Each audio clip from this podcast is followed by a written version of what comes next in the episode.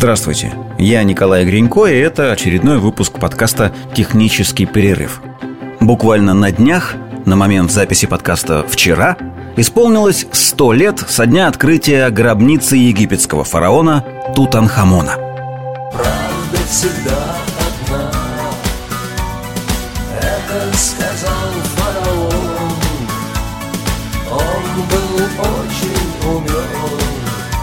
за это его называли Вот в тех строчках, которые вы сейчас услышали, нет ни единого слова, хоть как-то отражающего историческую правду. Его даже звали-то не всегда Тутанхамон. И назвали его так вовсе не за то, что он был умным. Да и о его умственных способностях мы тоже судить практически никак не можем. Одним словом, весь припев песни «Тутанхамон» группы «Наутилус Помпилиус» состоит исключительно из исторических ошибок и штампов. А случилось это потому, что, ну, в голове обычного, любого встреченного на улице человека именно такие ошибки и штампы содержатся – Людям почему-то кажется, да и мне какое-то время казалось, что Тутанхамон был едва ли не самым известным и могущественным правителем Египта, а в его гробнице, которая расположена в одной из великих египетских пирамид, содержалось невиданное доселе количество невероятных сокровищ. Так вот, на самом деле абсолютно все обстоит совсем не так. Но начнем с того, что гробница Тутанхамона не имеет вообще никакого отношения к пирамидам. На самом деле мумифицированное тело фараона, его мумия, было упокоено в долине царей – это такое скалистое ущелье недалеко от города, который сегодня называется Луксор.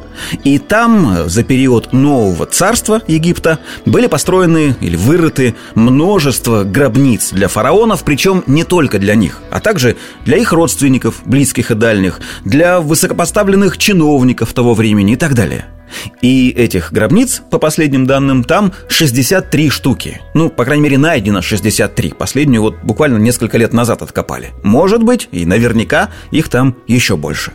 Все эти гробницы находятся там тысячелетиями, и за все это время их многократно грабили и разоряли. Причем э, делали это не только вот всякие налетчики, грабители, там, случайные какие-то люди, но даже другие фараоны – во времена а, уже упадка Египта а, казну государственную пополняли драгоценностями, взятыми из этих самых могильников. И поэтому нет ничего удивительного в том, что за тысячелетия эта самая долина царей превратилась ну, в руины, в, в свалку, в кучу мусора какого-то. Гробницы вскрывались, э, камни из них разбрасывались в разные стороны. Поверх этих гробниц много раз возникали и исчезали поселения – в результате к концу 20 века долина царей считалась абсолютно э, бесперспективной для каких-либо раскопок. Считалось, что все, что там можно было найти, уже найдено, причем не столько археологами, сколько копателями могил. Но жил да был на свете британский египтолог по имени Говард Картер. И он был почему-то абсолютно уверен в том, что там что-то еще есть. Мало того, он был уверен, что там есть именно гробница Тутанхамона. Над ним его современники посмеивались. В первую очередь потому, что Тутанхамон на то время был, ну, таким второстепенным персонажем, малоизвестным фараоном, и, собственно, искать его э, захоронение смысла большого не было, тем более в том месте, где уже все давно найдено – но в 1922 году Картер организовал в Долине Царей раскопки и 2 ноября этого года вечером приказал рабочим, ну, из числа нанятых местных жителей, раскапывать вот, вот в каком-то определенном месте. Лег спать и утром 3 ноября проснулся от странной тишины. Раскопки никакие не велись, рабочие стояли и молча ожидали Картера. Подойдя к месту их работы, Картер увидел раскопанную, запечатанную дверь. Ну, такие ступеньки, примерно под углом 45 градусов вниз в землю. И там дальше внутри, ну, такой вход в подвал. Ну, дверь, которая была запечатана фараонской печатью. Это и был вход в гробницу Тутанхамона. Напомню, второстепенного, малоизвестного и, между прочим, даже опального египетского фараона. Немного о том, Кем же был, собственно говоря, Тутанхамон? Сведений на самом деле до нас дошло не так много, и это связано с, и с тем, что времени прошло безумное количество, и с тем, что древнеегипетское письмо так до сих пор до конца и не расшифровано, и со многими-многими-многими причинами. Но такая генеральная, что ли, линия, которая сейчас вырисовывается по поводу э, судьбы Тутанхамона, примерно выглядит вот так.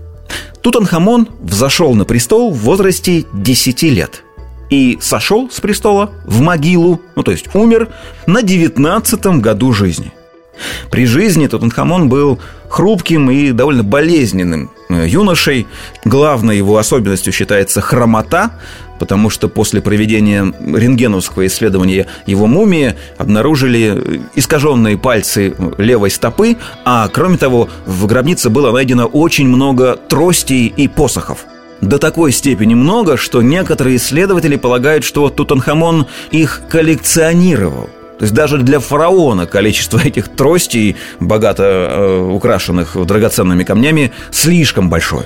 В относительно недавнее время были проведены дополнительные исследования мумии. Ну, то есть Тутанхамону сделали МРТ. И вот это МРТ-исследование показало, что на момент смерти он был болен малярией, например. Но не эта болезнь привела его к смерти, а какая-то другая причина, которую до сих пор установить толком не могут. Еще довольно давно было известно, что незадолго до смерти Тутанхамон сломал ногу. И предполагается, что это произошло, когда он упал с колесницы. Итак, юный, относительно юный Тутанхамон скончался, и ему потребовалась гробница, как любому тогдашнему фараону. Но Особенность заключается в том, что обычно фараоны начинали строить гробницу только-только взойдя на престол. И строили эту самую себе гробницу десятилетиями, то есть до самой кончины – Судя по всему, строители и их руководители, прорабы какие-то древнеегипетские, да и наши, в общем, во все времена эти люди работали одинаково. И в первые 10 лет правления Тутанхамона никто ни хрена не делал. Потому что, судя по всему, гробница Тутанхамона строилась в безумной спешке. Как только внезапно выяснилось, что фараон умер, строители кинулись хоть что-нибудь делать. И в результате многие детали отделки э, гробницы Тутанхамона выполнены ну, на скорую руку, а некоторые вовсе не закончены. Где-то, например, идет такая лепнина, что ли, такой узор, узор, потом он заканчивается, обрывается, и дальше его просто не успели сделать, поэтому нарисовали его дальше от руки. А где-то просто бросили и оставили прямо так. Мало того, едва ли не половина предметов, найденных в гробнице, а их там было найдено пять с половиной тысяч штук, по-моему, так вот, огромная их часть была вообще с чужого плеча, что называется. На этих предметах положено выбивать имя фараона. Так вот, имя Тутанхамона на них выбито поверх имен других людей, и не только фараонов, между прочим. Гранитная плита, которую накрывала саркофаги, она прямо во время строительства треснула пополам – еще до погребения там фараона. Ее как могли склеили, чем-то там соединили и прямо так и положили, треснувшую. Металлические части убранства, кстати, это не обязательно железные, потому что железо а, в Древнем Египте почти не знали. В основном у них была бронза, золото и так далее. Так вот, металлические части убранства очень часто не подходили по размерам друг к другу, и, судя по вмятинам на их поверхности, их подгоняли друг к другу кувалдой. Ну, то есть все совершенно прямо как сейчас у нас при строительстве любых жилых домов и последующей их срочной сдачи. Но, несмотря на всю эту суету и спешку, гробница Тутанхамона – это едва ли не самое ценное археологическое открытие во всей истории человечества. Почему так получилось? А потому что эту гробницу почти не грабили – Напомню, за 30 веков вся э, долина царей была разграблена ну, до основания. Но гробницу фараона так никто и не нашел. Точнее, ее нашли. Но произошло это еще тогда, в Древнем Египте. И, судя по всему, первое ограбление произошло лет через 10-15 после захоронения всего-навсего. А второе, ну, по-моему, еще через несколько десятков лет. И поэтому даже следы этих двух ограблений можно считать исторической ценностью.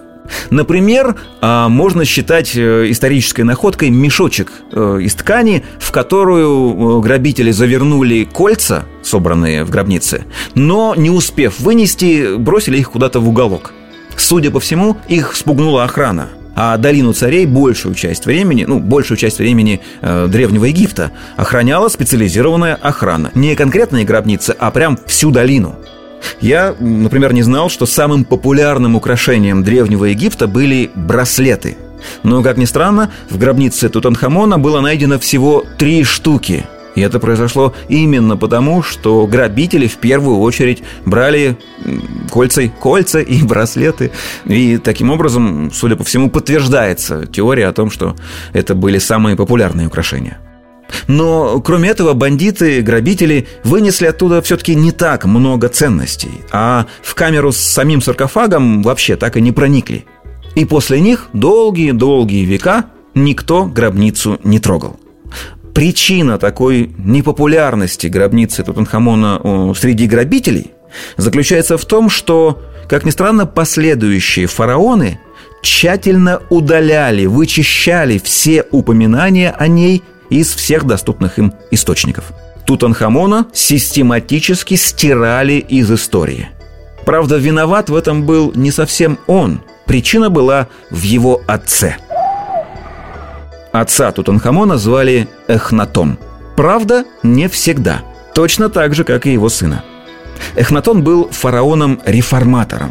И поначалу он назывался Аменхотеп IV. В переводе это имя означает «Амон доволен». Амон – это один из богов, из пантеона египетских богов. Но спустя какое-то время Эхнатон, отец Тутанхамона, решил провернуть религиозную реформу – он выбрал из многочисленного пантеона богов одного бога, такого в то время малозначительного бога солнца, Атона, назначил Атона верховным божеством, себя назначил земным воплощением Атона и сменил имя на Эхнатон, то есть угодный Атону. Культ Атона был просто ну очень кардинальным. Культовые практики изменялись на корню. Если раньше богам молились только в закрытом помещении, например, то теперь Эхнатон повелел молиться Атону на улице под солнечным светом, чтобы он непосредственно мог наблюдать за этими молитвами. А в храмах Атона было запрещено строить крыши, тоже для той же цели, а в старых храмах, которые ему посвящены эти крыши, сносились.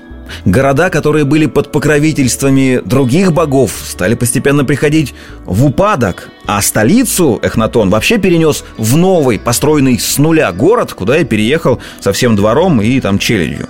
Недовольных такой практикой было очень много. А Эхнатон до такой степени поклонялся Атону, что назвал собственного сына Тутанхатон. Именно Тутанхатон, что в переводе означает «живое воплощение Атона».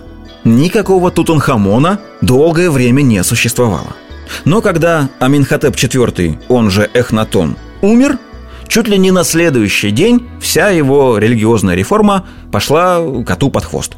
Новую столицу тут же забросили, стали молиться старым богам по-старому, а Тутанхатон, когда стал э, фараоном, сменил собственное имя, по примеру отца, и назвался Тутанхамоном. То есть теперь уже живое воплощение Амона – не Атона, а Амона, другого бога, одного из богов пантеона. Только тогда, на втором году царствования, появилось это имя, которое сегодня известно едва ли не каждому человеку на планете.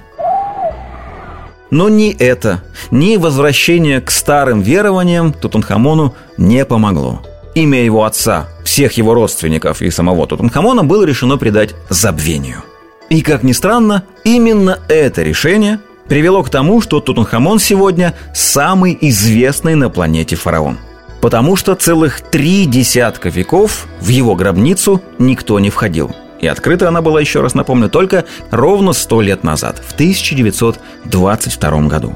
Говард Картер совершил самое важное в своей жизни, да и, пожалуй, в жизни всего человечества, открытие. Раскопал сделанную наспех гробницу – до такой степени наспех, что, если я не путаю, даже один из саркофагов, а может даже не один, был с чужого плеча. Его тоже готовили для кого-то другого, и причем даже не обязательно для фараона, но потом срочно перепечатали на нем имя и поместили в гробницу.